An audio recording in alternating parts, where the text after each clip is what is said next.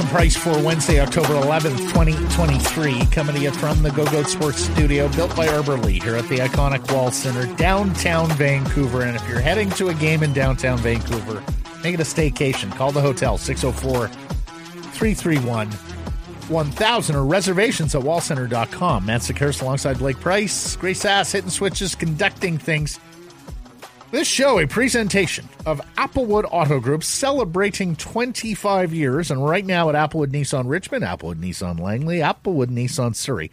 You can finance the 23 Rogue from 3.99%, lease or finance the 23 or 24 Leaf from 6.99%, and then at Infiniti in the Richmond Auto Mall, you can lease a 2023 QX50 from 3.49% or 2023 QX60 what I drive, and I love it. At 2.99% because Blake, Blake Price. It's all good mm-hmm. at Applewood. Bodog poll question today asking you biggest Canucks storyline this week. And even after fashioning this poll question, we have yet another storyline we'll get into in a moment. Is it the Conor Garland trade request?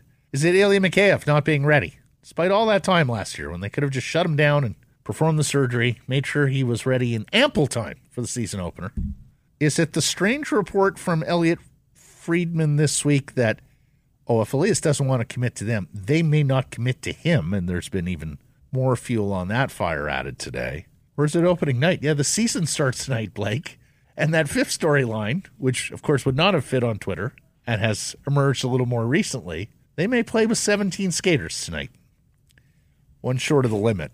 Head coach Rick Tocchet saying Teddy Blueger, Carson Soucy, and Guillaume Brisebois are game time decisions. Akito Hirose has been recalled from Abbotsford. Suspect he plays if Soucy or Brisebois can't.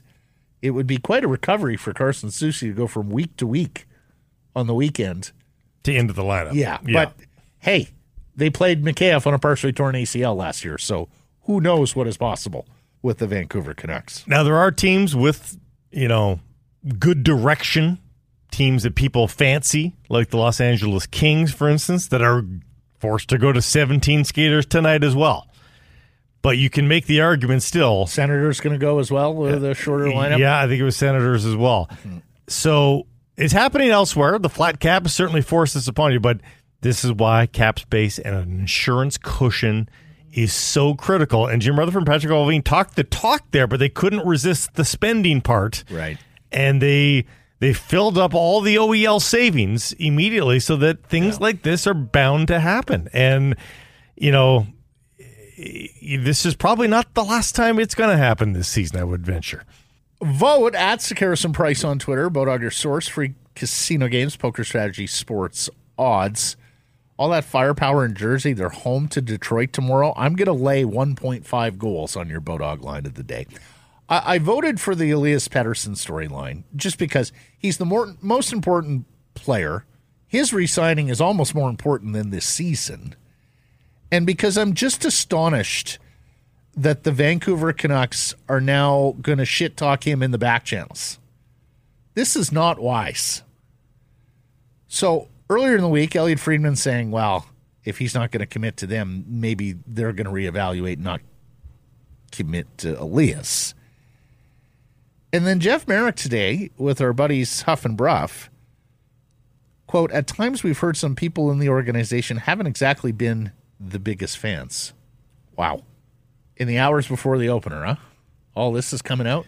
Honestly, like and, it's just unbelievable. And I go back to what I said yesterday. I imagine that there are people with the Canucks that are now taking this personally.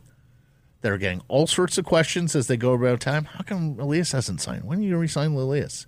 And if what our insiders, and Frank Seravalli has been on this topic with us in the last couple of weeks, if what our insiders is saying is true, and that is the Canucks just haven't tabled their best offer yet, they haven't tabled an offer reflecting where the cap is going next year, even though all parties here know where the cap is going next year, then I just can't for the life of me understand that, Blake. Like you've got to get the player re-signed. You know the cap is going up. And yeah, it would be better to get him signed before the season begins, although that ship has now sailed. I I just do not understand why they would need to see more with this player. I can understand if you've got a good player and they go out and have a great season. Ferraro used to always say to us, just because a guy scores 35 goals doesn't mean he's the 35 goal No, scorer. no. If you have those sorts of suspicions about a player, then use the time that you have. But when you've got a great player, and Elias is truly a great player, a 200 foot centerman, a goal scorer, a setup artist, and a defensive center, you've got to hop on him as soon as you can and get the deal done. Every day you wait, every year you wait, is going to cost you more money. I have to believe that there's an explanation, like a simple explanation, like just Well, I just like, I like- wonder if Elias and his camp have made it clear to the Canucks we don't exactly love the direction you're going. We don't love this year to year lurch from crisis to crisis, hope to make the playoffs and usually fail. Um, I I mean, if I'm the Pettersson camp, I mean, I think you can say, "Hey, this has been our experience. You're going to have to prove us wrong." I mean, this administration's only been here for, you know, 20 months. If I'm the Pettersson camp, you do have to show a little bit of patience with the organization in that regard, if that's where it's coming from. You know, I, I it just doesn't make any sense. This No. Someone's going to have to walk me through this, you know, the old talk to me like I'm five, Five, here. yeah. How this is the hill you're dying on. Hmm. I I I don't understand. And and again, to have two national sports reporters talking about this on separate days. Now they're doubling down. Like it's one thing Yeah. to, what's one thing to throw out sort of you know that one you know every reporter's been guilty of this before. You didn't get the double source on it. You only got the one source but it's so juicy you, you can't help it. So you throw it out there. But then now to be doubled down on a second day in a row like really? This is this is a talking point huh? I i, I can't imagine. I, I just don't get it. Uh, the good news here is Carson Soucy is apparently a lot better than week to week. He's skated on his own. Elliotte Friedman reporting the Canucks are looking at defense options. In fact, he uses the word peak, which some are drawing a line oh stop. Peaking.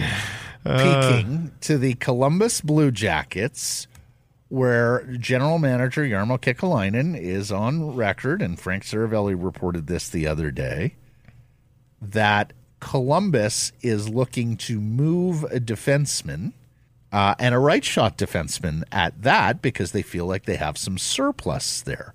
Now, you may remember Columbus did a lot of work on their defense this offseason. They brought in Provorov from Philly and Severson from Jersey. So Severson, Peeke, our old friend Erik Gudbranson, and former eighth overall pick Adam Boqvist are the right shot guys there. yeah The speculation, as Seravalli points it out, is around Boqvist and Peeke as right side guys. They would need more for Peeke because he plays more than 21 minutes per night or did last year. Which year. is funny to think because Boqvist is an eighth overall draft choice. I mean, there's some there's some uh, and, pedigree there. and had 24 points in 46 games last Yeah. year. So he can certainly play with the puck. He's a big shot there, as I understand it as well. He's at 2.6 million and an RFA, only an RFA in 2025. Peeke's at 2.75 million is a UFA in 2026. So these are both players with term. We're not going to even entertain the idea of Good Gudbranson, correct? No. Can I just move on there? yes. Not at that price tag, at No. least. No. Like Right. he was he was good with Zadorov in Calgary a couple years ago, making significantly less. Yeah. And he's 30 right now. Yeah. Here's the thing. you know, I'm, I'm not suggesting this. I'm just saying, can you, if you're the Canucks and you want to extricate yourself from Conor Garland's money, that's a cheaper ticket. And that's a player that Rutherford and them traded for. That's right. He's been a Penguin before. Right. There was some Canucks fans uh, hoping they would claim Marcus Bjork last week. Yes. a Swedish 6'4", 211, but he was sent down, and they're still jammed even with him in the minors. Yeah. Yeah. Some people were fancy on uh, on Marcus Bjork. Could you imagine being in Erik Gudbranson's company if the call comes, oh, Eric, we've traded you to Vancouver? Vancouver's blue line would instantaneously become well, a better looking, but b amongst the tallest Better talking too. amongst the tallest blue lines in the league. You'd have to think with Myers and Brilliant, Branson. brilliant communicator, Erik Gudbranson. Nice guy too. And as you say, nice guy, Mm-hmm. handsome man, big, big future in politics in his post playing career if he wants it. But Soucy six five. What what's Myers six seven? Tallest guy in the league. Is he? St- is he? Yeah. Branson six four six five. I think so. That'd be a heck of a blue line. Then there's Car- Conor Garland, and we'll play the clip from yesterday. He is barraged with questions, which really give him an opportunity to deny that he has made a trade request. Take a listen to Conor Garland from yesterday.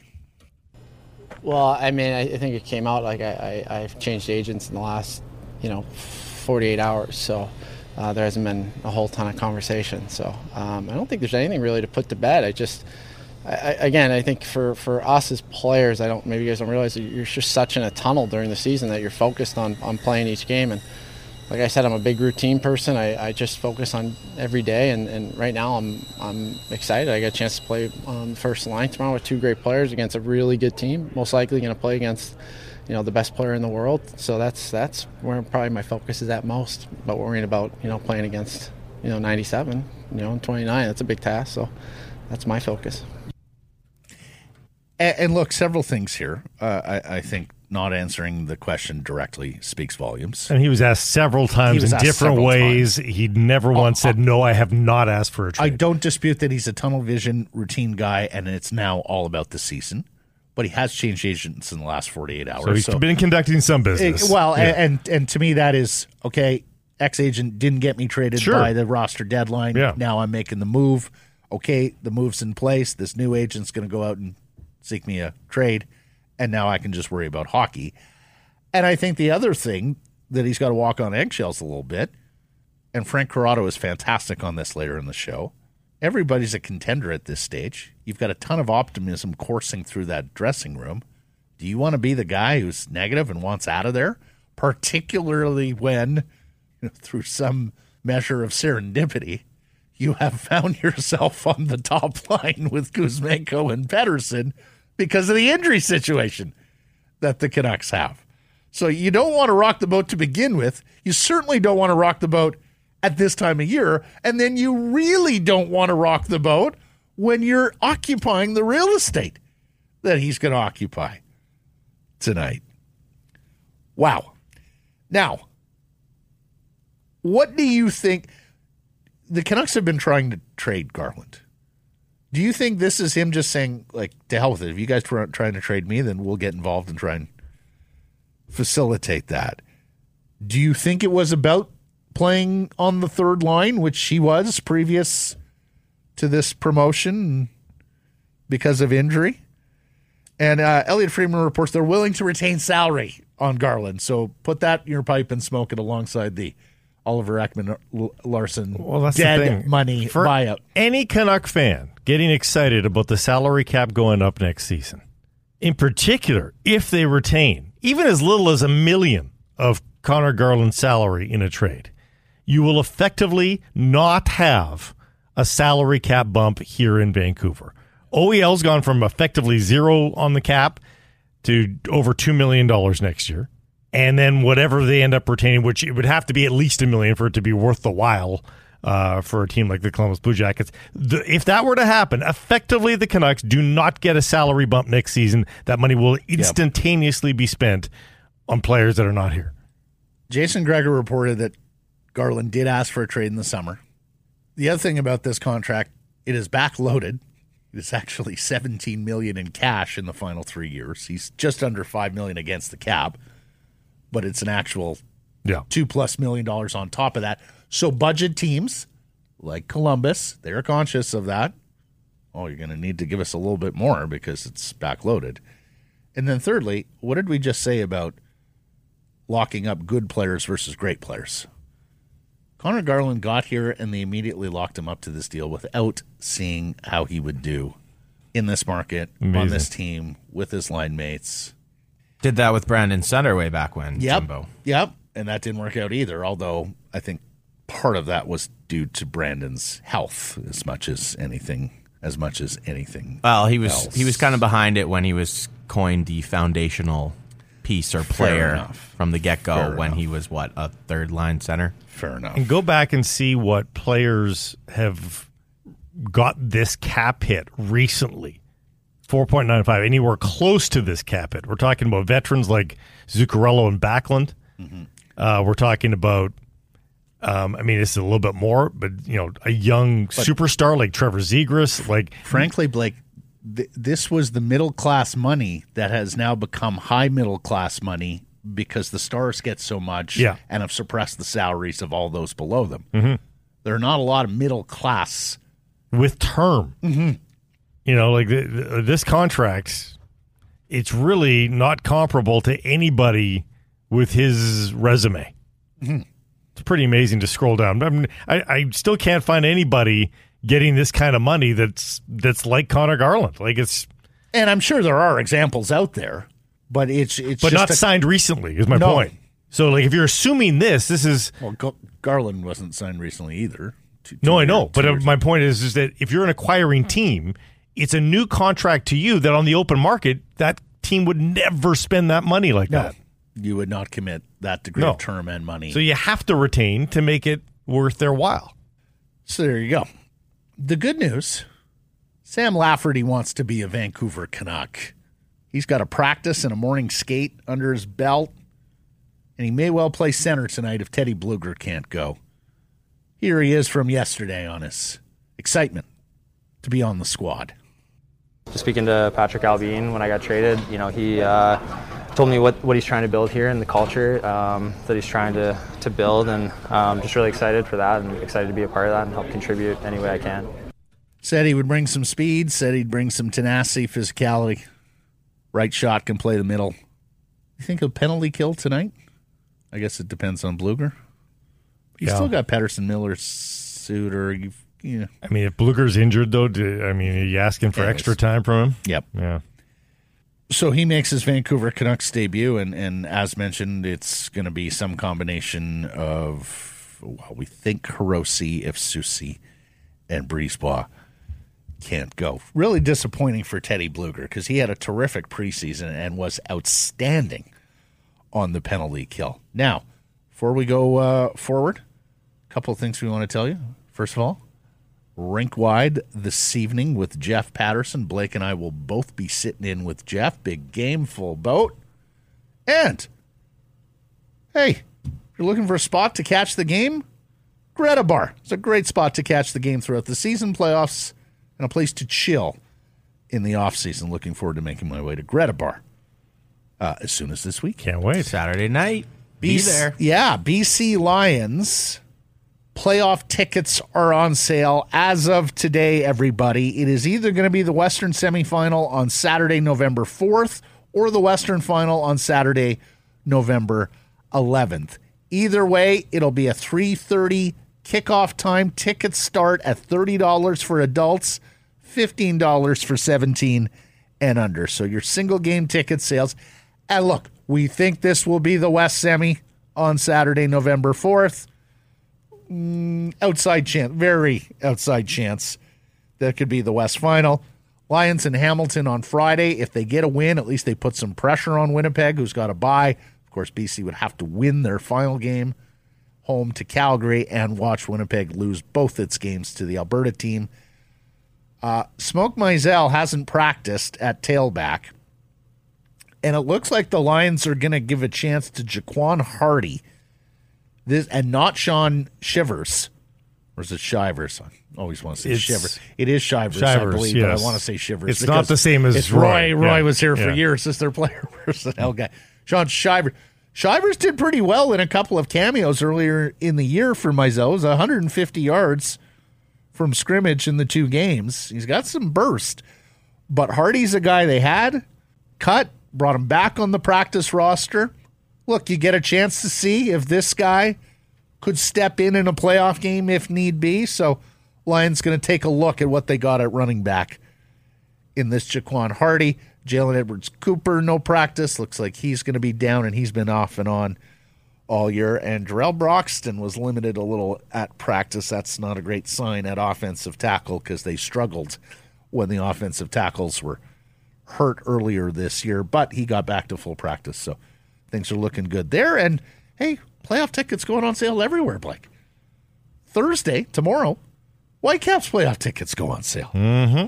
In fact, you can register with the Caps and buy them today. Final game is a week from Saturday at BC Place against LAFC.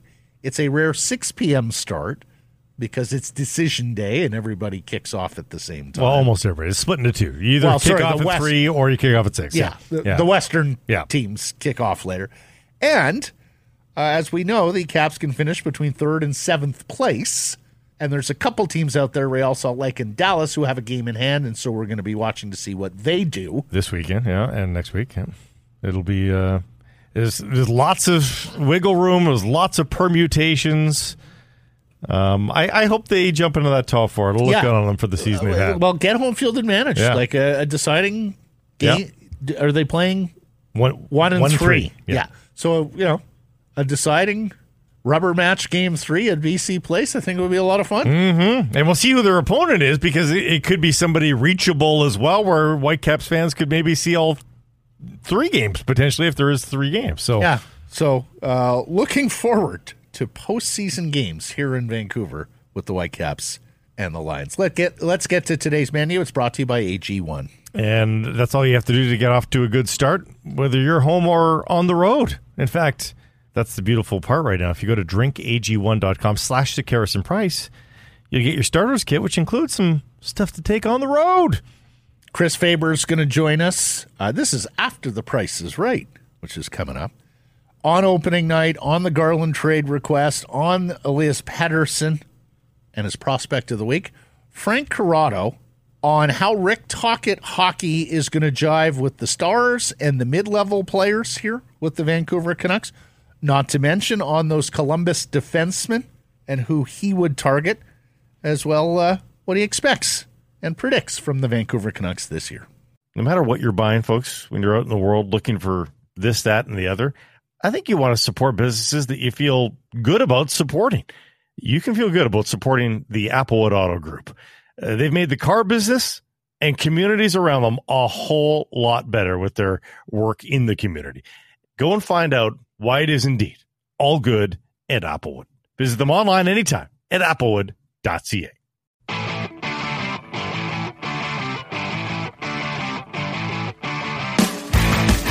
Time now for the price is right.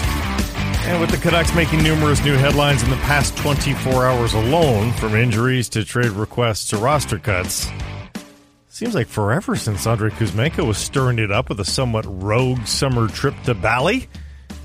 But since then, it's been pretty quiet around the Canucks Russian star. That's probably a good thing because if you look too closely at his season last year, you might be tempted to expect a lot. I think everyone remembers his goals. After all, we saw that playful grin in celebration a whole 39 times last season. It was pretty amazing to see for a guy in his first NHL season after a career spent in the KHL. But what you may not have picked up on was the overall production. So it's not a case of a guy that is purely a sniper. We often call them Cy Young winners 20 goals, 10 assists, 30 goals, 15 assists. Big ratio of wins and losses, if you will. You get the idea. But that wasn't Kuzmenko. 39 goals, 35 assists. In fact, last season, he had one month of even goals and assists, two more where he had more helpers than goals. Does he tap in a lot of goals because of his good positioning and finishing? Yeah, sure he does. But let's not underestimate his ability to be a part of the offensive machine in other ways. He's not a setup man per se, don't mistake me. He's one of the team leaders in second assists, not primary helpers, only 14 of those. But he's clearly not a guy like Alex Chason, and he's not even Chris Kreider, who, by the way, has 88 goals over his past two seasons, just 43 assists. Kuzmenko, though, has balance. Or at least that's what Kuzmenko showed us last season. So, what does he have in store for an encore? Can he build on that still or even repeat it? 74 points turns into what this season? We'll find out soon how he adjusts to the Rick Tocchet system and whether the Canucks have truly hit the jackpot with this free agent find. And if he gets off to a rip roaring start, maybe Kuzmenko's teammates should start packing, as Tocchet promised. If he scores 60, I think we're all going to Bali. Going to Bali. The price is right for today. Send us the feedback anytime. To the Great Clips inbox, 778 402 9680. Great Clips is the official hair salon of the NHL. GreatClips.com to find the salon nearest you. Uh, it's funny because last year we were given the scouting report from a Russian scout that we know pretty well. Oh, he's an East West player, like a lot of Europeans. He's going to have to learn that North South American game. We were worried about the type of shape he was in in training camp because he was forever hunched over it. And Dan Milstein has uh, copped to that and said, look, he needed to get into better shape. There's a difference between KHL shape and NHL shape. And we were also told he was uh, like somewhat more of a creator than a goal scorer or like a top of the slot type of goal scorer with the great shot. And then he becomes the great goal mouth goal scorer. So he's full of surprises. I also liked the impersonation of Vasily Podkolzin's baby from the preseason. He does a very good uh, newborn impersonation. And the smile and the personality is Oh, yeah. electric. So just more Andrei Kuzmenko this year. Let him have a great year because his joy is infectious. Happy Hour brought to you by Yellow Dog Brewing Neighborhood Brewing Workshop Spirits. And the weather's getting a little cooler, but we're still pretending we're thriving in the summer. That summer heat with Workshop Spirits. Ombre Margarita. Hi there. Hard lemon iced tea. And hi there. Our peach iced tea will keep you feeling tropical all year long. End of the workday. Treat yourself to a Yellow Dog Neighborhood or Workshop Spirit.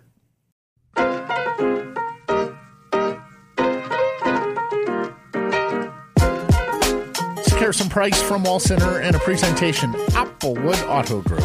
You know, we've been uh, telling you for a long time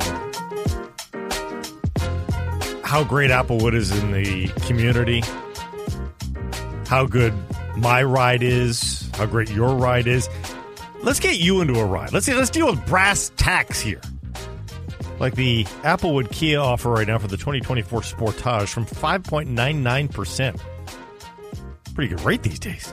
Plus Niro EVs and EV6 in stock. Go check it out. Applewood Kia, Surrey in Langley. Bodog poll question. Biggest Canucks storyline this week. The Garland trade request. Mikheyev not being ready. They may not want to commit to Elias Pettersson. Or opening night. You can vote at Sick Price on Twitter. Bodog your source for casino games, poker strategy, and sports odds. Bodog line of the day from me. Florida's in Minnesota tomorrow as the defending Eastern Conference champion. And they're getting one and a half goals on the puck line. I like the value. Give me the Panthers on your Bodog line of the day. We're joined now by the newlywed Chris Faber of Canucks Conversation and Canucks Army as we get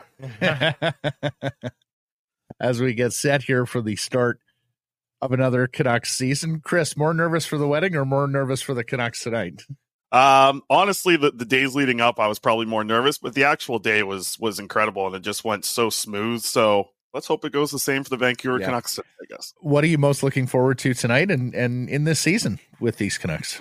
It's got to start with the penalty kill, right? And what a great way to start and be tested, or what a bad way to start and be tested, depending on how things go. I think if you can limit what 29 and 97 do tonight, it's going to be a massive step in the right direction. And yeah, we're going to see a very different Vancouver Canucks team. We're not going to see that run and gun Bruce Boudreau era anymore. How different do the stars look under the Rick Tocchet system? I think is going to be really interesting. Do do we see Pettersson get to 100 points again? Like he's clearly got the talent to do it, but if this team is looking for team success, do they have to kind of gear down that offense a little bit? So I guess just a full season of Rick Tocchet hockey, right? I mean, Patrik Allvin, Jim Rutherford, they got all their guys here. Like, you know, they added Lafferty to kind of complete the circle, it felt like, with all these Pittsburgh guys coming in. Um, so I'm very curious to see how this team looks with their new system here and how they can operate under it because some of these players, I don't know if they really have the strengths of that, right? Like a lot of them have their strengths of being big points producers. We've seen that with JT Miller, Elias Pettersson, Quinn Hughes. So I I know they're extremely talented players. It's just going to be interesting to see how they fit under that Rick Tocchet system. What did you make of the Lafferty trade?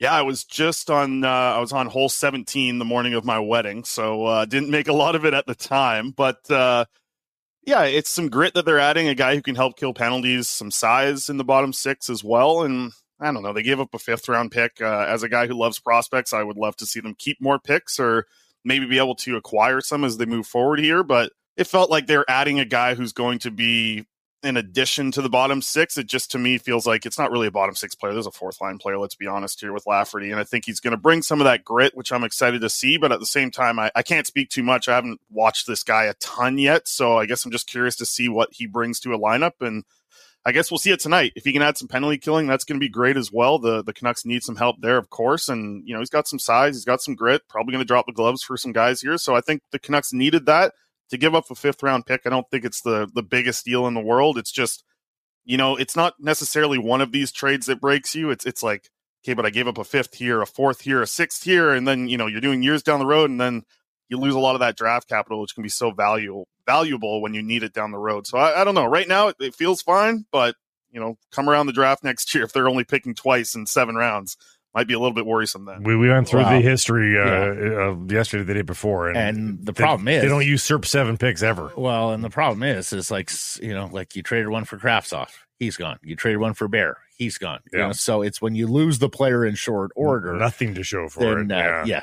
Um, there's on. there's a lot of noise around this team, um, and it seems really unfortunate because I think they did enough this offseason, Chris, where there's a lot of optimism. Uh, I, you know, going into this uh, season, not for Stanley Cup necessarily, but just for better days ahead.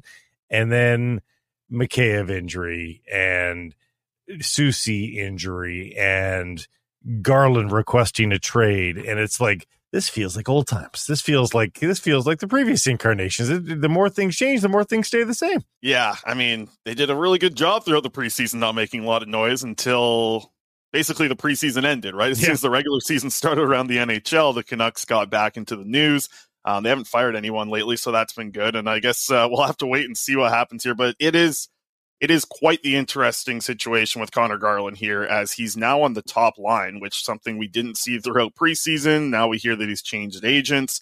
Um, it's I think it's been out there pretty obvious that uh, you know Conor Garland might be better in a different city, right? He might make more sense on a different NHL team. Maybe doesn't have that fit with the Vancouver Canucks, and especially with the Rick Tocchet system. Though he's had some success in Arizona, you can go back to that. I, I just think he's in a spot now where all that stuff and the and the you know the noise outside of hockey and he kind of talked about this yesterday well now he's just got to perform. Like don't let the noise be something that even gets brought up. Go out there and play with elias pettersson and andrei kuzmenko and create some damn offense right? He's got an opportunity to do that here. He's not a guy who's going to be on the first power play unit but he's a key piece of that second power play unit a spot where i don't think he's had a ton of success in a vancouver canucks jersey on the power play. But i think the reason he's up there on that top line is what he can do at five on five and you know, if he can work those spins into being something that can help with Andrei Kuzmenko and Elias Pettersson, like we might just see those three spinning around like it's a ballet today, right? Like all three of those guys have these type of moves. It'll be interesting to see how they click together because that's something that I don't think we've seen with Conor Garland. He's found a fit when he's kind of the the spotlight maybe is a little bit on him on the line. Like when he's driving a third line, you can do all those things. You can be the guy that everyone's looking towards to create offense. Now he's kind of not really the creator. He's kind of a guy that needs to fit, right? But, but imagine, Christo, if it does work out. What, what if they do create Baryshnikov out there? What, what he's going to want out? He's on the top line playing with uh, like a potential Hart Trophy I, candidate, and the team's going to want to trade him. They find a, a good fit with him on the like. I just don't know what the best case scenario is here for everybody. I have a feeling his non-answer, his non-denial denial, whatever you want to call yeah. it, from yesterday was probably rooted in the fact of, oh shoot, I'm on the top line. Yeah, maybe I need not rock the boat. Do you see? um do you see an easy resolution on this, Chris, or or do you think this is something that can drag with Garland? It, yeah, an easy answer would be just have success. Go out and do it. Right? Like he what other opportunity every player on that roster would love to be in the spot that Conor Garland is in tonight. He's going up against probably maybe not this part, going up against Connor McDavid tonight. Maybe not every guy wants that role, but he is playing with Elias Pettersson and Andrei Kuzmenko, two guys who, you know, could score 40 this year. We could see one of those guys get over 100 points again. There's nothing else you could ask for as a winger to play with Elias Pettersson and Andrei Kuzmenko. You have to produce in this spot. So he can make a lot of this noise go away with just being successful in a role that's been given to him that is just put on a platter for him to ease into success. There's not a lot being asked of you at this point. You don't have to really play up. You just need to play around these guys. And if you can do that with Elias Pettersson and Kuzmenko, I mean, anybody would love for this role. Vasily Podkolzin's going to be, you know, heading back to the AHL and not getting an opportunity. He would have loved to be in the spot. You know, Nils Hoglander had this spot at the start of camp. I bet he wishes he was in the position that Conor Garland is in. So, yeah, I think that if he doesn't have success, he'll be moving down the lineup. And I don't think that's the worst thing either, right? Like, I don't know if if Conor Garland on the top line is the best thing for the Vancouver Canucks to have success. I, I think he's a guy who does drive a third line pretty well. I think that's what he does well at five on five. And he can be a guy that goes into your top six in a pinch. So maybe the pinch right now is they're just waiting for Mikheyev to come back, right? Like that makes a lot of sense to me. Is kind of just a holding position now. They use Nils Hoglander throughout preseason in that holding spot. Now they're into NHL. They're into the regular season feels like Garland might be holding that for Mikheyev a little bit until he's fully healthy as well. So, so might yeah. be a two game thing here. Yeah. So maybe the trade request goes away like Boeser, or maybe he produces well enough that somebody looks to take on the three years and $17 million that's left on the contract. Chris, are you sad that onerous? Are you sad that nobody else was able to win a spot? Like none of the young players were able to, to outright grab a spot and say, I'm ready. Uh, it, you know, it was, there was, there was room for the defenseman or for Hoglander or Podkolzin to to do that at the very least, and and nobody really sees the breath. Yeah, I mean the guys that were most impressive, who were kind of in that mix to me, were like Aatu Räty and Arshdeep Bains. and let's be honest, neither of those guys were going to make this NHL team, right? You mm-hmm. wanted to see Pod Podkolzin, who's the level above, or Nils Hoglander, the level above, or even Dakota Joshua, Jack Studnicka, I thought was pretty good too, but none of them really did enough. And I think that's the unfortunate thing was they had the opportunity. When the opportunity is there, you got to seize it when you're in that spot. And we're going to probably hear from the coach talking about, you know, they had a really good training camp and yeah, sure, probably the team did, but there's some individuals that you wanted to see show something in preseason. I didn't see enough scoring in the bottom six throughout the preseason. That's something that we're going to have to see as the year goes on and the regular season begins. But aside from like Phil DiGiuseppe might be the best story of a guy who you know, we could make the argument that he was in the conversation to be like a 13th forward heading into camp. He is the guy who's now hopping into the top six. He's getting that crazy opportunity to play with JT Miller and Brock Boeser. That's that's kind of the good story of somebody actually seizing the opportunity. I think he was second in scoring throughout the preseason as well with PDG. So you could say that he's one of the guys that did it, but you're right with the young guys like you just didn't see enough, right? And and a lot of these players were we were talking about them last year as having a breakout season, right? Vasily Podkolzin's all over the cover of the NHL.com article about breakout guys, and okay, maybe we push that a year.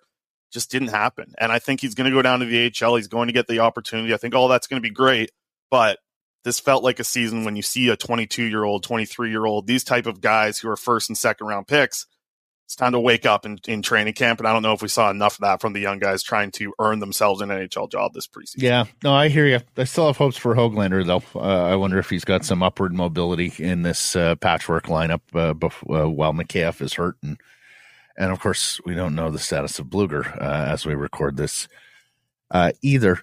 What did you make of well, if Elias doesn't want to commit to us, maybe we won't commit to him. That very odd report from Elliotte Friedman. Like, can you find a reason why they wouldn't want to commit to Elias Pettersson? Is there any world where last year was an outlier for Elias Pettersson, Chris?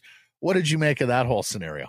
I don't know. I think that's one that uh, a rumor that goes somewhere. Maybe you hear it differently from somebody and you kind of spin it, throw out a tweet. And I don't know if it's really truth. I don't think the Canucks are hesitant at all to sign Elias Pettersson to whatever contract he wants. I, I think there's a lot of stuff that goes out, especially for the Vancouver Canucks. That one just feels just like noise to me. I, I think that they, why would they not want to commit to Elias Pettersson, a, a guy that – you know, wants to win more than anything. And as an NHL organization, that's what you want to do as well. Um, he's also one of the best players in the world at one of the best positions that it's, you know, very difficult to fill as a one C. I can't see any, I can't see any truth behind this. I can't see the Canucks being hesitant at all to Elias Pettersson. So I, I am sure that, uh, you know that report had a lot of whatever whatever source told you that. I'm sure that somebody said something but i just i don't believe it. I don't believe it. Well it was an elliotte friedman uh, um, report from the the 32 thoughts podcast. And i do wonder whether they're just some no- noses and egos that are out of joint with the canucks that elias doesn't want to commit to them uh, at least right now. And and so somehow some way that gets uh, that gets um, turned into well maybe we wouldn't want to commit to him which I, you know like the Canucks need Elias Pettersson way more than Elias Pettersson needs the Canucks. Mm-hmm. Everybody knows that, mm-hmm. right? Like so. Yeah, um, they have committed to JT Miller. Uh, Harm got some great, great quotes uh, out of him uh, talking about how he just gives a shit, and that's why he looks like he does, and that it might be a dying art form a little bit. Um, and that he thinks that he's got it under control for this year. Do you, do you expect to see a J, different JT Miller uh, when the live bullets start flying here? I mean, he's talking about it. Well, we'll see what happens when he's actually Yeah. on the ice and Yeah. in the locker room with us after you know three losses in a row. We'll see what, how how different he is. I think that I, I I think JT Miller. I mean, we saw it with Ryan Kesler, and this gets brought up a lot. But that type of personality can be really good. That can be really good to an NHL team. It can also, when you're riding the highs, it's great. But when you're going into the lows, it's difficult. So I think he's a player who, yeah, if he gets back to being a 90 plus point scorer, uh, he's contributing on the first power play unit, getting all this opportunity with the top guys, and he's now playing center, right? Like if you think back to his season of 99 points, a lot of time on the wing there. He was a lot very successful doing it on the wing. And if he's able to just stay at center and be that 2C moving forward, I think that's great. Uh, in terms of his personality, I don't think I want him to change. I, I like when this guy, you know, I like what he brings to this group of young players who, yeah, they're learning leadership. And I think it helps these young guys kind of learn how to deal with JT Miller a little bit too, right? Like learning that, yes, this guy's a little bit of an older veteran, but they're also part of this core as much as he is, if not more, with Elias Pettersson and Quinn Hughes, who I'm talking It about. does need a tweak, though, right? Like I agree. Like the energy, the overall, uh, again, the overall energy that he exudes, I think is good. It's useful, but I think he can tweak it so that it's far more constructive than it's been, where at times it's been destructive. Yeah. Do you guys remember that ever happening with Kesler, though? Like, was there a change at some point in him? A maturity sort of thing, or, or a realization of how to calibrate the energy. I, I feel like it got there eventually. It Yeah. got better. Yeah. Yeah. And they worked with him Yeah. a lot. I mean, you know, showing they- the showing the video, you Yeah. can't dive here, you you know all that sort of stuff. So yeah, they were active. The, the organization was active in tweaking him. Uh, I I wonder. I haven't heard any active reports about that, but like how how much has the organization tried to sculpt him a little bit? So I think with Rick Tocchet, in my point of view here, I think Rick Tocchet's perfect guy for that. I think he's a tough guy who did a lot of things in the NHL at a very high level, and it was interesting, like, like uh, listening to him when he was on with Frank Seravalli, like that second loss, that second game when they lost to Seattle, and, and Tocchet's freaking out, right? He's on the, he said he was on the corner of a street here in Vancouver, pissed off, and Sergei Gonchar had to calm him down. Like, I wonder if that teaches Tockett a lesson to be able to expand that onto his players, and I think when a coach is dealing with somebody, whether it be you know anger or just emotion that they're building off of, curious to see what Tocchet deals with with JT Miller. I, I think that you know it's kind of been joked about, but like I, I can see Rick Tocchet being the JT Miller whisperer. Like I can see it. I can just see them clicking well when they start to have success. If success isn't coming, then it's going to be a little bit more difficult. But if they're able to have success, I think it's going to be really interesting to watch that relationship grow because I just I get the feeling from dealing with Rick and, and talking, you know, with him every single day, it feels like now. I, I just think he's going to be the guy who's going to be able to help JT Miller find that level. I don't know if it's going to be perfect. I think when things go bad, JT Miller might go bad certain times with uh, with his emotions and stuff, but in the end, I, I just I like it. Like I like that fieriness, and I like that he's not the the kind of main point that the Canucks are looking towards to be the leader as well. Like now that you have Quinn Hughes, let it fall onto him. He is a very calm guy to go out there and talk to a ref about whatever. We're going to talk to him a lot after post games, but I just think that, you know, and, and from reading some of Harman's article as well, yeah, like I, I like the style that JT Miller at least talked about with Harm. Do I think he's changed? We'll see. We'll see what happens this season, but I think they're in a position to at least see him be at his best with those emotions. And I don't know if it's going to happen in a one game, first game of the season happens, but as we go on here with Rick Tocchet and the system and structure and all the other words that they use that aren't very exciting, I think they'll fit in nicely and we'll see what happens this year. Uh, I know you guys at Canucks Army have done some work on this, but Elliotte Friedman again reporting today the Canucks are peaking at defense options around the league. And I do wonder whether there's a double entendre with his choice of mm-hmm, verbs there. Mm-hmm, mm-hmm. Peak, because you guys identified Columbus, where Jarmo Kekäläinen has said uh, we've got a glutted defenseman and we're willing to move guys out. Explain, Chris. Yeah, and uh, Frank Seravalli's reported it as well. I mean, this is it's interesting. I thought that this would be going down a couple of days ago, right before the actual salary cap was set for each team. So I, I, I find it like in my eyes, I feel like it would be harder once you've set your salary cap to kind of move towards making a trade, especially of significance. If you're going to end up moving a winger, I also think that you know the Blue Jackets they might be in for a winger. Maybe Conor Garland is, is the guy in there, but I just all the reports and everything that you're kind of hearing, it sounds like the the problem with Conor Garland being traded is the money and how much would the Canucks be willing to hold on to for the next three seasons and yeah, you can probably find a defenseman on the market. You know, we'll see if the Canucks run out of fifth round picks on, on finding a guy who's a seven on some other team, which is wild to think that a seven on a different team might end up playing on the top pairing with Quinn Hughes. But those guys are out there, right? Like there are guys out there. Is Dante Fabbro now a seventh defenseman with Nashville? You have a lot of right shot guys with Columbus. Peeke's obviously the one that kind of brings up uh, a lot of excitement from Canucks fans just seeing like a, a tall right shot defenseman who might be able to hop in and play. But and anything feels like an upgrade, right? Like I mean, with Noah Juulsen or, or Cole McWard, these guys that we've seen on waivers, how many guys have passed by where you're thinking that's an upgrade, that's an upgrade. I, I have more faith in this guy playing with Quinn Hughes, so it'll be interesting to see what happens. I just I was a little surprised that we didn't get a deal done kind of yesterday or the day before, just leading up to the season. It's just a, it's a weird spot. They practiced with five defensemen yesterday. I'm heading down to the rink in a few minutes here to go see what's going on, who's on the ice to play. Like they got to make a call up. Uh, I got burned by this last time I was on with you guys because the, show came out a little bit later. I saw the YouTube comments. Um, so hopefully by then or by now when you're watching this, they've called up a defenseman. I don't think they're rolling out with five. Yeah, no. We'll see what happens here. Um, lastly, Chris, uh, we'll do this every Wednesday with you. Your uh, Canucks prospect of the week. Who shined or shone in the last week? Yeah, amongst had- the Canucks youngsters. Well, uh, I got to give a shout out to Dave Hall, who covered for my Blackfish Report, which is what we do over at Canucks Army every Tuesday, the Prospect Report. Dave did an incredible job. He's a great follow on Twitter. He's beating me to clips right now, which kind of pissing me off a little bit, Dave. I'm coming for you. I've noticed he's made his way into hashtags here on the show as well. So yeah, he's been he's been excellent. A huge addition to Canucks Army. Um, I'm going to go with Hunter Brzustewicz out of the OHL. So back to back OHL defenseman for us here with prospect of the week. Brzustewicz had two goals and one assist this past weekend. He's a Kitchener Ranger uh, defenseman who the Vancouver Canucks just took in the most recent NHL draft, third round pick. Right shot guy, and and with Brzustewicz scoring two goals and adding an assist, the Canucks still have two OHL defensemen in the top five of defense scoring right now. So looking good in the OHL. It's been a lot of fun to watch him so far he's a guy that like when I watched him in his draft year and watched some of the highlights, especially after they drafted him, watching a few games of his, I was like, oh, he's going to move the puck. He's going to be a power play one guy on in the OHL, which is great. That's all great to see. But then watching him in the in the World Junior Summer Showcase this summer, he's killing penalties. He's doing a lot more, and now you see him in the OHL. He's playing like 22 to 27 minutes a game wow. so far when I've been watching him. Uh, Brzustewicz has been really impressive. The way he moves the puck, you could you could see him kind of fitting in even at main camp. Like, oh, he snaps it right. Like you can you can just feel the the defenseman who can snap the puck like that. They just look a little bit different. Brzustewicz is that guy right now, and some of the passes he had, he had a four point night the other weekend. Um, so he's off to a great start in the OHL and picking up a pair of goals over the weekend as well as an assist last Wednesday. He's going to be my uh, my prospect of the week. Awesome. Uh, 82 of these to go, Chris. Thanks for your time here today. We'll catch up next next Wednesday. You betcha, fellas. Thanks very much for having me.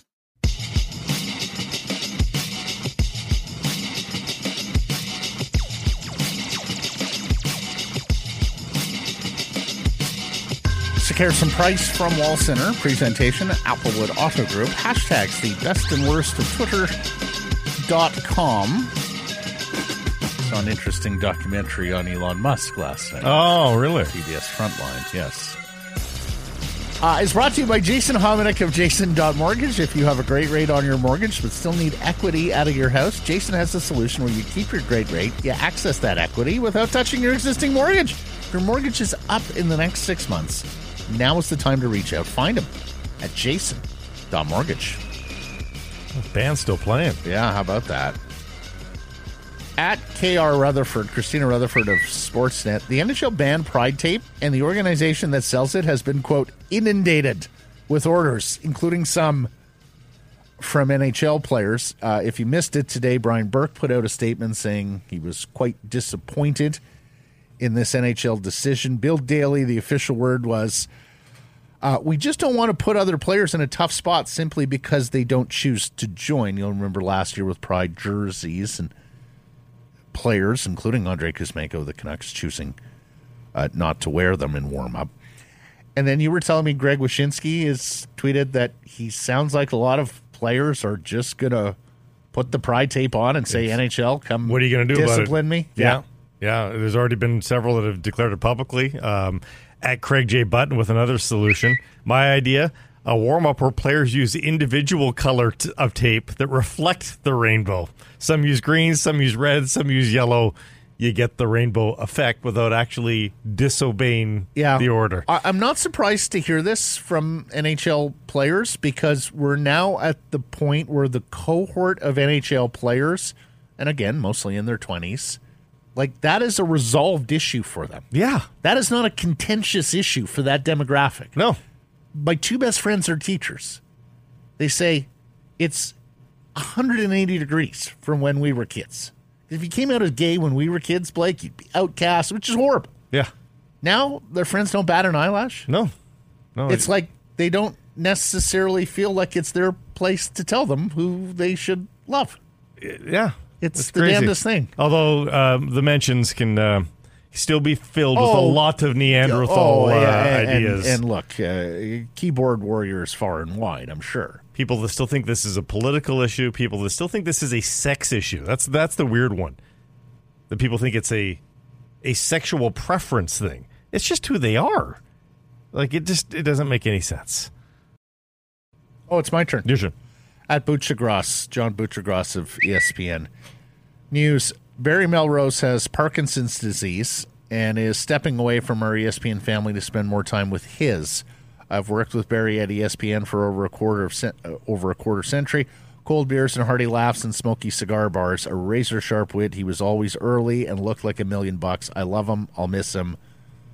And then there was a Wayne Gretzky narrated video on his life dedicated to hockey. People seem to love the guy. Yeah, they really do. So I've never met him. well, uh, I've never met him either. No.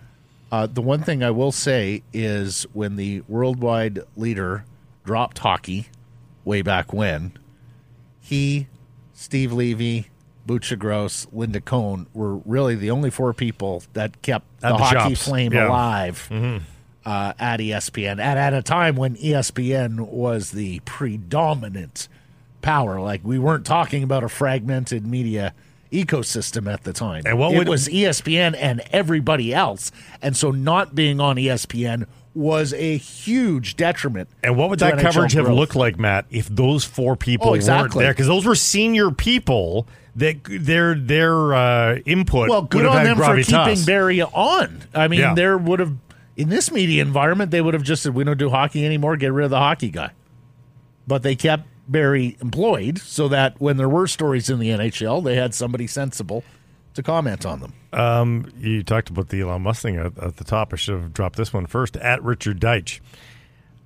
I'm 100% convinced a functional sports specific Twitter could be successful. Whether it is worth the investment from a wealthy person or company, I'm not sure. It would likely have to be a vanity play to start, but it is a self sustained community and people would morph. As we grow pretty frustrated with Elon and the Twitter You were this close to torts that damn yeah, Twitter. That, uh, would he would he split like threads? Threads is close, but again, it's not timeline oriented. And for sports fans, they want timeline. They they want to know current what's happening as time goes by. Here, Threads has decided not to do that yet. But would it be would it be better for us as sports fans if, if it was just a sports platform? It would might be better for us as sports fans, but like I, I, use have, it forever. I, I use it for other stuff too. Yeah, exactly. I mean, I have varying interests. it's my current I events. have yeah, broad interests. Yeah. So, like, there are accounts I follow there that have nothing to do with my career, nothing to do with sports. Frankly, not even anything to do with my life. Yeah. Yeah, and, and do we want a separate app then, like a, a news Twitter, a sports Twitter? Like, do we mm-hmm. want that, or is it better just to have it all in one place? Yes. I don't know. I got excited, but you're right. It's you know, mm-hmm. I've I've got music, movies, mm-hmm. news. Yeah. I get it all here. As you know, I like to follow Hasbulla. Not to be I don't know what category not, that falls not into. to be confused with Hezbollah. No. They're in the news, but, but Hasbulla is the uh, Dagestani Hype man. hype man Influencer. influencer for uh, UFC fighters. Yeah. like- Khabib Nurmagomedov. I like his most. I like his content. Be careful following those influencers, Matt. They'll uh, they'll get you. Will they They might get you into trouble too. those chubby cheeks. They're just so cute, but you're not allowed to pinch them because Oh. you're like 26 years old. Yeah, he doesn't like that. He'll fight you. He'll shank you. He's Hasbulla. At CBC Olympics. Stockholm favored to host 2023 Winter Olympics after Sapporo withdraws bid. I will give Blake Price credit because in the aftermath of 2010 Vancouver, uh, and in you know the build up and aftermath of Sochi, Blake got to the point where you know what?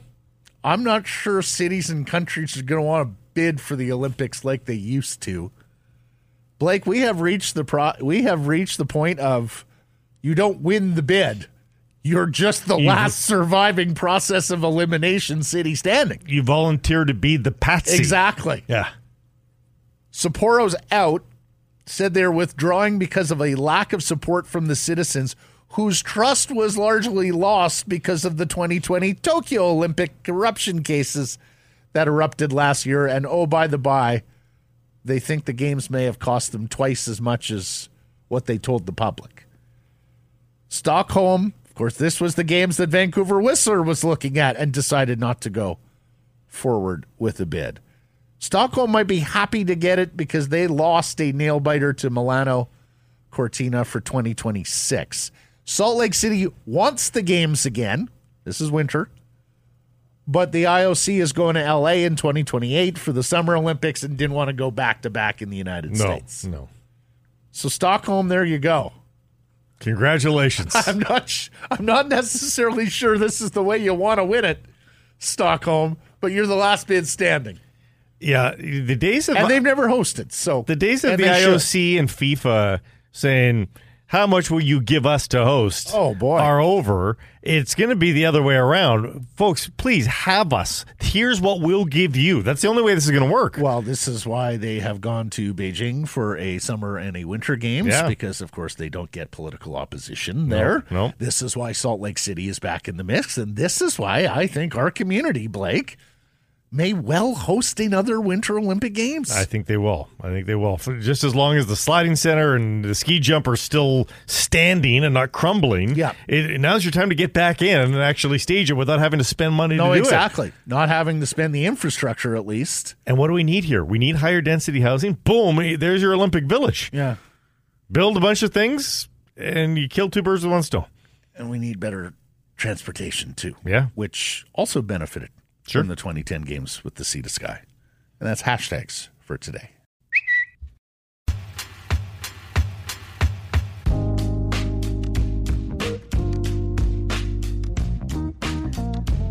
Joined now by former Vancouver Canuck, TSN hockey analyst Frank Corrado. Frank, the NHL season's upon us. Happy opening night to you. It's about time. That was the longest preseason I can ever remember, but we're here. We made it.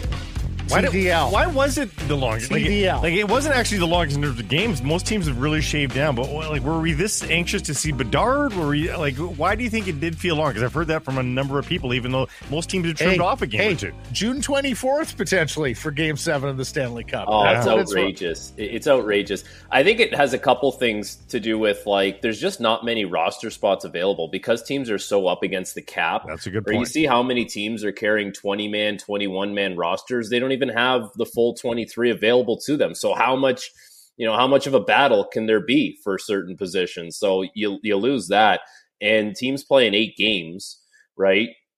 you start seeing guys on the ice that are getting bonus games just for kind of showing up and it's like okay you're, you're getting a look at guys but you know how much are we actually going to talk about that right and so i, I don't know I, I feel like they can definitely shorten it but i think jerry likes the the extra gate for all the teams so well, i guess it's as is for now Jerry is Bettman in TSN 1050 parlance because of a a character uh, that Jeff O'Neill does uh, on the show, a spoof, a satire, if Yes. you will, of the commissioner. It's quite funny.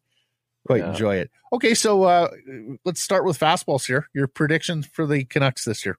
Where do you see them Oh. finishing in the division or conference? Uh, how many points roughly do you see them at? All right, so we're getting right after it, eh? Like fastball. I had to do this exercise for SportsCenter the other day, and I was asked how many Canadian teams were going to make the playoffs and which Canadian teams they would be. So let's go process of elimination, okay? Before I get to to my answer, Toronto's making the playoffs, Edmonton's making the playoffs, barring anything um, crazy happening. I think Ottawa is a playoff team if they have Norris healthy for the majority of the season, and if Shane Pinto, who missed training camp, and that's You know, who who knows what that looks like for him. But if he's playing, they have strength down the middle of the ice. I think they're a playoff team as well. I said there's four teams making the playoffs in Canada. So that means either I picked Winnipeg, Calgary, or Vancouver, okay, out of those three. At the time when I did this exercise, Scheifele and Hellebuyck were not signed yet. So my eyes went to Calgary, and I said, well, if Jacob Markstrom can stop the first shot of the game more often than not, if they can win one goal games, which they lost more than anyone last year, they have the easiest route to turn things around because they have a good D corps, they have a good structure in place, although they're going to have a new coach. And if they can find a little more offense from guys who are very capable, I see that being a quick turnaround for them. So I said they were the most likely. So that means I had the Canucks on the outside looking in. I had the Jets on the outside looking in. I will stand by that today.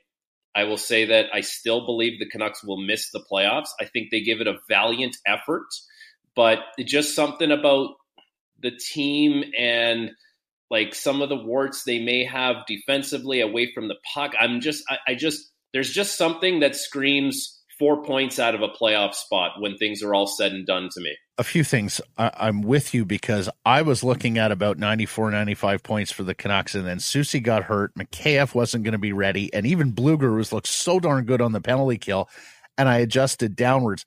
As for Markstrom, and incidentally, let the first shot in here Friday. It's unbelievable. that, that continues. I can't Do you have it. a theory there, Frank? Because we used to notice it here in Vancouver he, he as did well. all the time here. I have no idea. Like my my main takeaway from playing with with Markstrom was whenever he had a bad game, you could bet that he was coming back with an unbelievable performance the next game. He was such a good bounce back guy.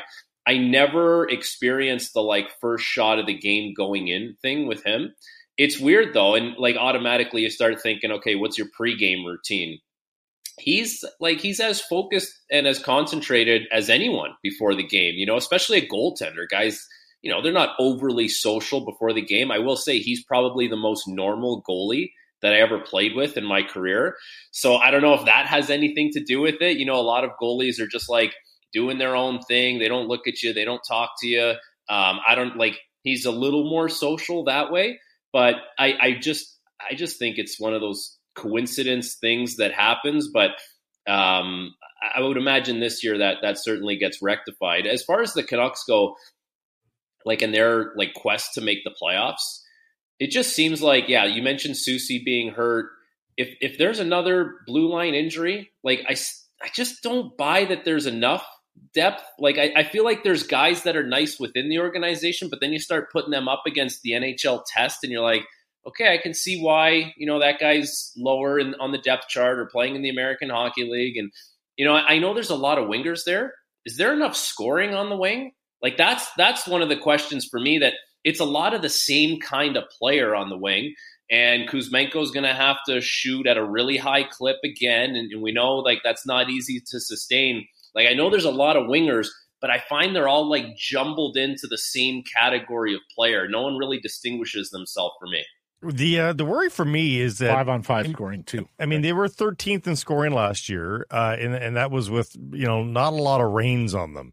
My worry is the reins are going to be on them now, but then ultimately, as you've sort of outlined, they're still maybe not that pedigreed enough to be a good defensive team. So does this, the, you know, does the scoring go down because you're so committed to the defense?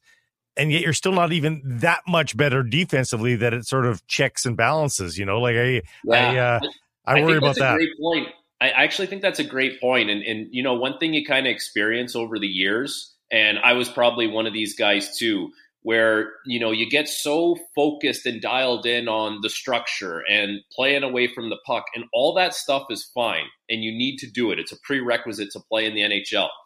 I find that the players, generally speaking, the players that are at the higher end of their category they pick things up and execute things much better than just the average guy. And it sounds obvious, okay? Because it's like, yeah, the guy scores goals. He's a goal scorer. He does it better than anyone else. He's a playmaker. He does that better than anyone else. But they're like that mentally for a reason. They're wired different. They they just they do things different on the ice and they pick things up better. So when it comes to defensive play and structure, I will actually take those kinds of guys that maybe you think they're one dimensional, but they're just better at things. Their brain processes things much better. Whereas, you know, someone who's at the, the lower echelon or just the average kind of guy, it's like, I can process the structure, I can process being above the puck, all that kind of stuff. Something's going to fall behind. And generally speaking, it's like, you know, a little offense can fall behind or you know their mistake will be a little bigger a little more glowing because maybe they don't have the foot speed or they don't have you know the the, the body frame or, or or whatever the case may be. And i think that's you know that's a dangerous balance to have. And the, the Canucks might fall into that category. So, so you you're not all that worried about Hughes and Pettersson and, and maybe even Miller uh, the stars of the Vancouver Canucks picking this up. You'd be more worried no. about, yeah, you'd be more worried, even if it doesn't seem to suit a guy like JT Miller, or at least, yeah. um, at least JT Miller that's as a center. That's exactly what I'm saying. I, I, yeah. I think the guys that are that are really, really good at what they do, they're really good for a reason because it's between the ears and they can pick things up and kind of adapt and adjust better than the guy who's just an average guy, which you know, let's be honest. You look at the Canucks roster outside of a handful of guys, there's a lot of replacement level. I know that term gets thrown around a lot, but there's a lot of replacement level guys. There's, you know, one little thing that maybe separates them from from someone else, but calling a spade a spade, like there's a lot of that on the roster. The Canucks are are doing what many NHL teams, so I'm not going to say that they're alone in this, but this team over several administrations has been guilty of acquiring players and expecting them to be able to rise up the ranks of of their slot, if you will. Asking a bunch of number five defensemen to act like threes and fours, you know, it, it, that's a gamble, and it rarely, rarely pays off. Sometimes a, a player, that's how a player arrives, is they get that extra little bit of a responsibility and they respond wonderfully, and that does happen but it seems like the, the, the, Canucks are always yearly asking players to do this. Yeah, or or you think you caught lightning in a bottle because a guy had a career year last right. year, and you think, okay, well he can do that again. Hmm. Sometimes the, the track record would would indicate like it's not going to be the case. And I'm I'm all for giving players a chance because you see it all the time where a guy kind of gets stuck in an organization where he's drafted and uh, maybe he clears waivers, whatever the case may be, and you're like, if we could get him to a spot where we put him in a position to succeed, we can bring that out in him. We'll give him the opportunity, we'll give him the ice time, and that's fine and dandy. But generally speaking, the teams that are doing that are not the best teams in the league. Like they might add one guy because it, it, it, fits what they're they're looking for, and they find them on the cheap, and they're really strapped up against the cap, and, and they don't have that player. You know, they didn't have that player in their in their system. But, you know, to do it more than that, to do it with a handful of guys, I feel like you're giving a handful of guys an opportunity and hoping, you know, hedging your bets that they're all going to take that step together. feel like it's it's a dangerous game to play because they're not all going to get there. Like you, you can do it maybe with one guy. When there's too many guys, I think it's it's a little too difficult. Tell us about Sam Lafferty and the player yeah. you saw in Toronto and, and previous in, in previous stops.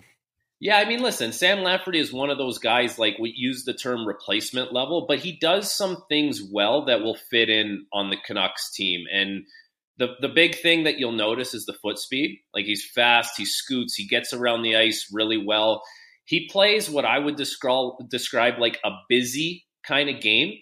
I don't think he's overly physical. I remember when he got to Toronto last year, he was talking about, you know, in the media saying – you know, when the game gets physical, I think that's when I really come to life. I'll be honest, I never noticed that in the games that he played. I don't think he exactly like was proactive in looking for physicality, but he didn't exactly shy away from it either. Like I just thought he was just like anyone. Like you know, if the phys- if the game's physical, the game's physical. He's not going out looking for it.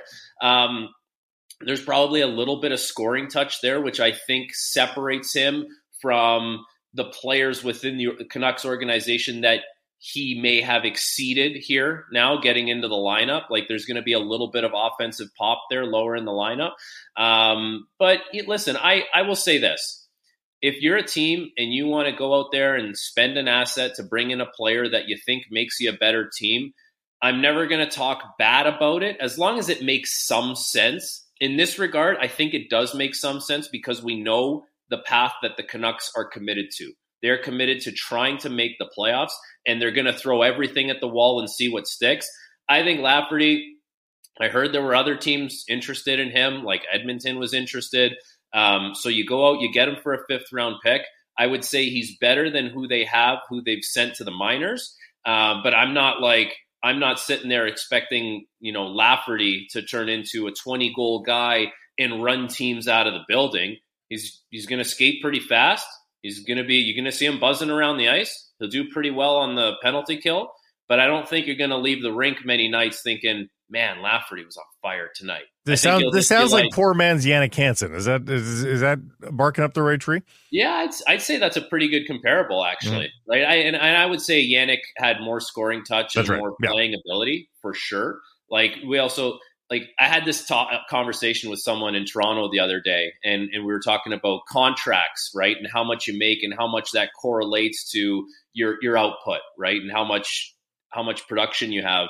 I'm like Sam Lafferty's cap hit is 1.15 that's exactly what you're going to get. You're going to get a 1.15 million dollar player at best, and and I think that's okay for the Canucks. Mm-hmm. If um and there are conflicting reports here, but uh, one report suggests that Conor Garland asked for a trade in the summer. Vancouver Canucks weren't able to get it done. He has now switched agents. That agent has been empowered to go look for a trade for Conor Garland. But all this breaks on the eve of the season, Frankie. What's the dynamic like in the room with Conor Garland with all this breaking in the hours before opening night? I feel I feel bad for the guy. Like I feel bad for Car- Conor Garland because he's got to go into the dressing room now and it's, you know, generally speaking the first game of the season, there's a lot of optimism. There's a lot of positivity of what could be. There's guys getting their first opportunities in the NHL. There's guys looking to take a step here. There's star players that want to establish um, you know, their role as leaders on the team.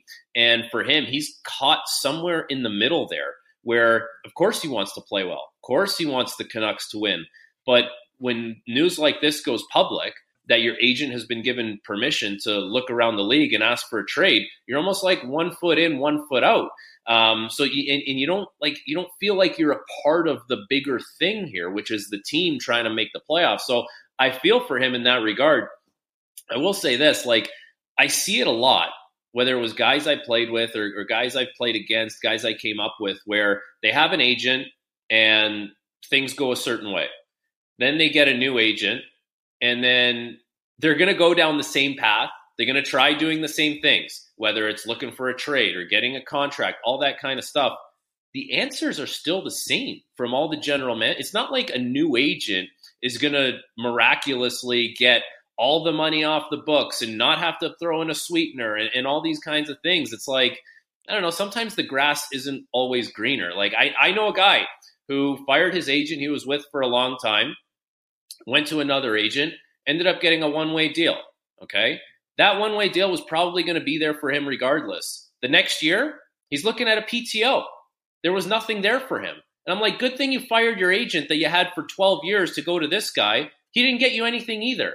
Like sometimes the product on the ice, that's kind of what that's what dictates the market for you. Whether you whether you get traded or, or whether you sign a contract, like we can't hide from that.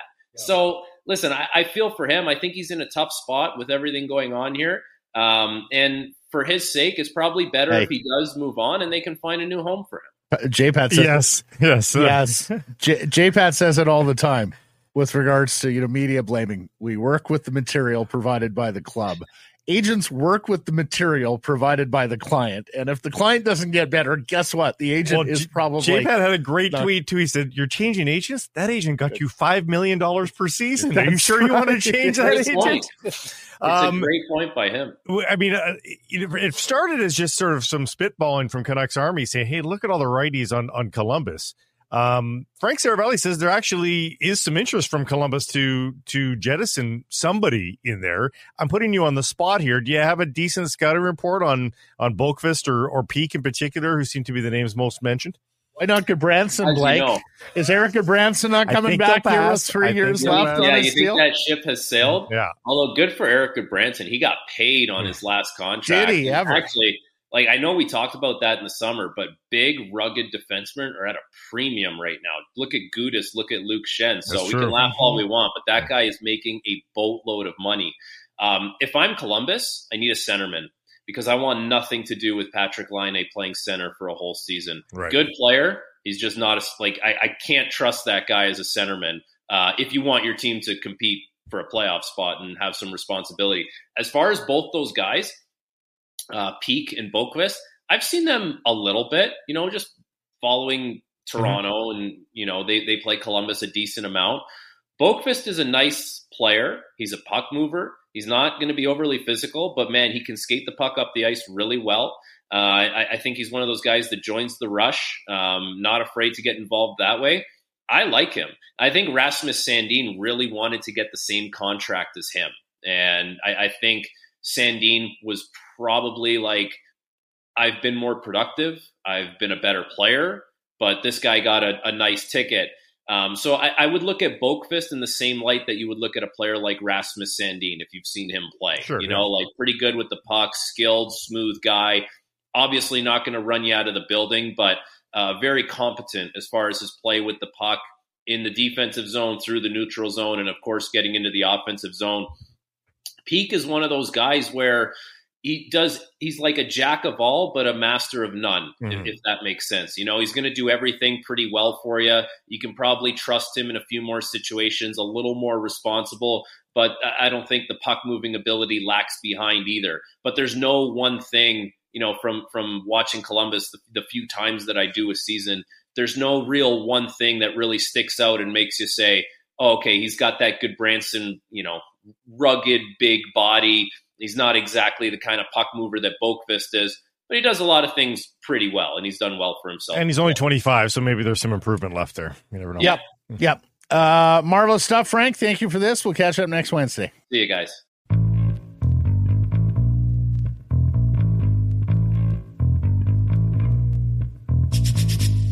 It's a Harrison Price from Wall Center. Presentation Applewood Auto Group. You can text us 778 402 9680. The Great Clips text message inbox. Great Clips. It's going to be great. You know who wasn't great hmm. this month? Who? The American League East. Oh my gosh. And this from OptaStats. The 2023 American League East was the best five team division in Major League history. The five teams combined Yeah, no surprise. to go 449 and 361 played 554 baseball across the board. That's a full percentage point better than Jerry Dipoto's magic 54%, Blake. By that metric, the whole division should have been in the playoffs. Well, then came the postseason. Jay swept, Ray swept, and last night, the American League's number one overall seed, Baltimore, swept. 0 and 7. That's the most losses ever. And of course, it's an expanded postseason, so with a grain of salt, without a victory by a division in postseason. I think it would have been a story that none of them got out of the um, first round. Yep. Like that would That have been a story story enough. Yeah, story enough. But not winning a game. not winning a game is is preposterous. And, you know, the one thing, and it's only been a couple of years, so we will monitor this.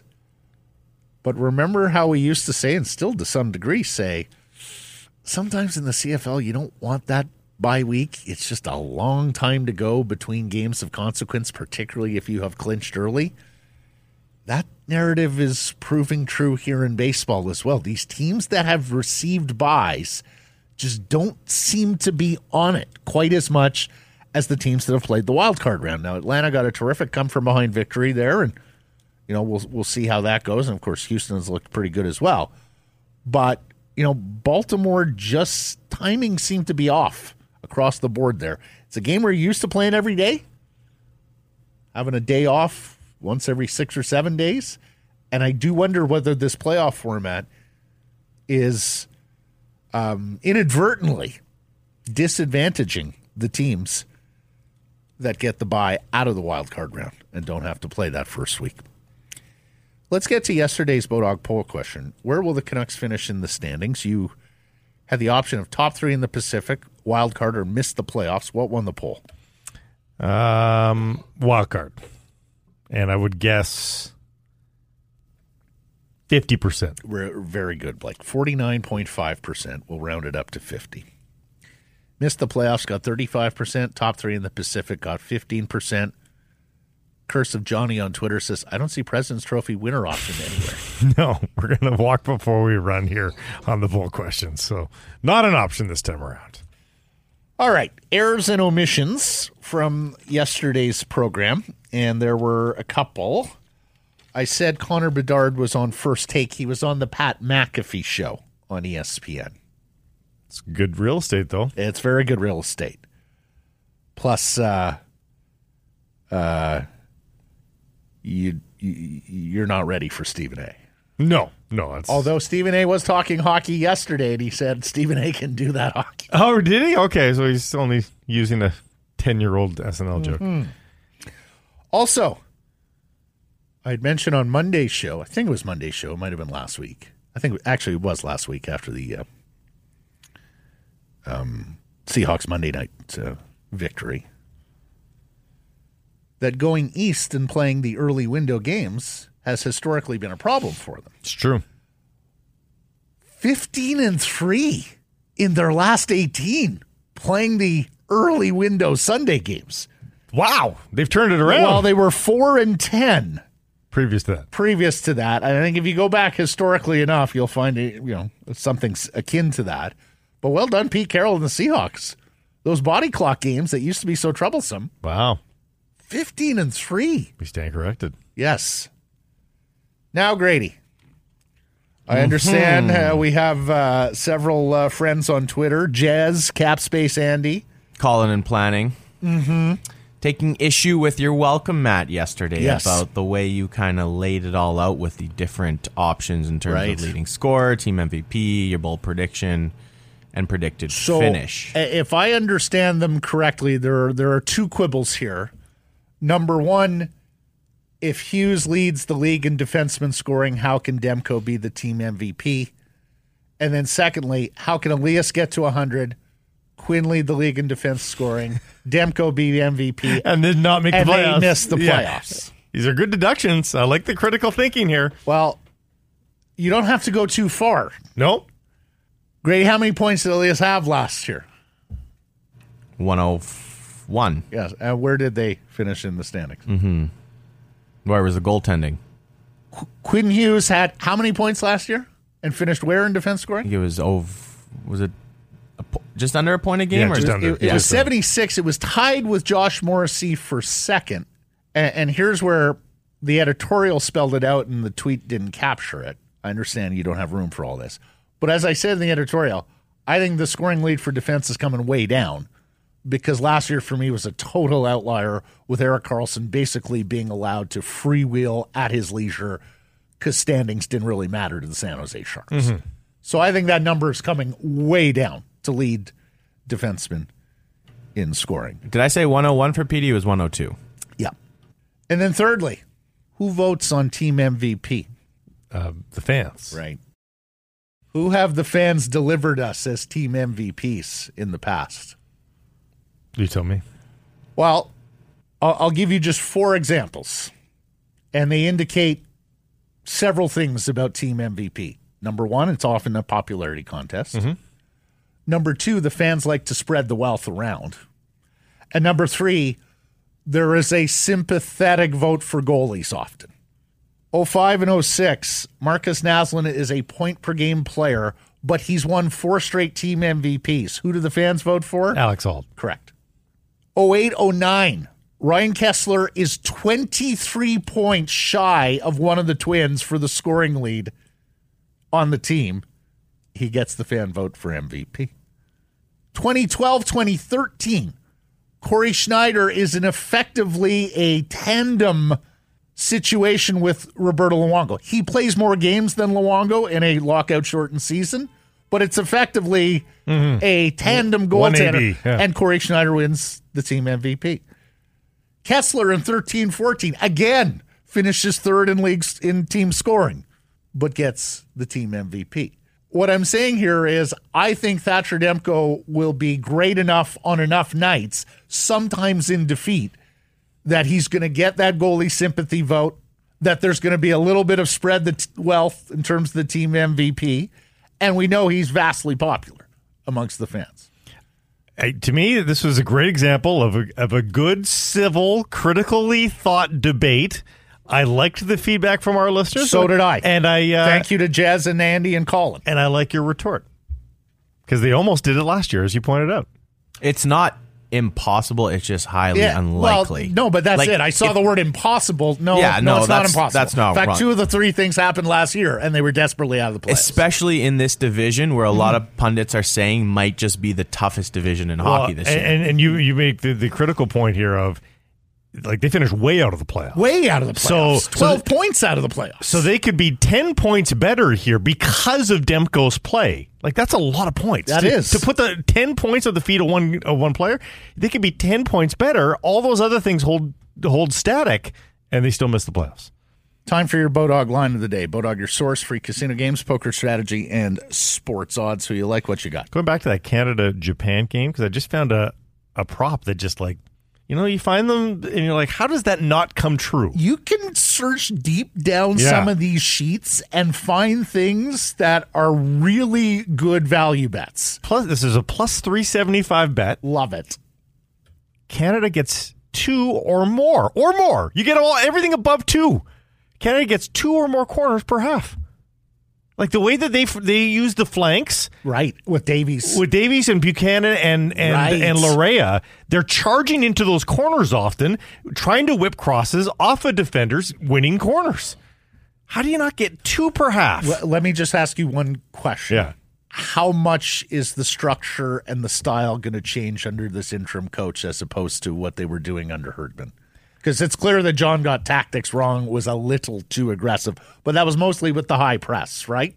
Yeah, I would I would think that. I don't think you're good. You know what you've got. You've got this this speed to burn on the wings in the first wave and the second wave. Again, Laryea and uh, sorry, um, uh, Davies and Buchanan further up, and if you depending on how you you uh, draw it up, maybe add a Kubi coming in later with Laryea on the other side. I mean, you're always going to have the width. And invariably, those crosses get blocked by defenders, and it's a corner. It's it's going to happen. on your Bodog line of the day. Thanks for listening, everybody. A reminder to follow, uh, to subscribe to us and Rinkwide wherever you get your podcast. Follow us on social. That's Twitter, Insta, Facebook, TikTok, and YouTube. And of course, support the community sponsors you hear us talking about. Keep it local.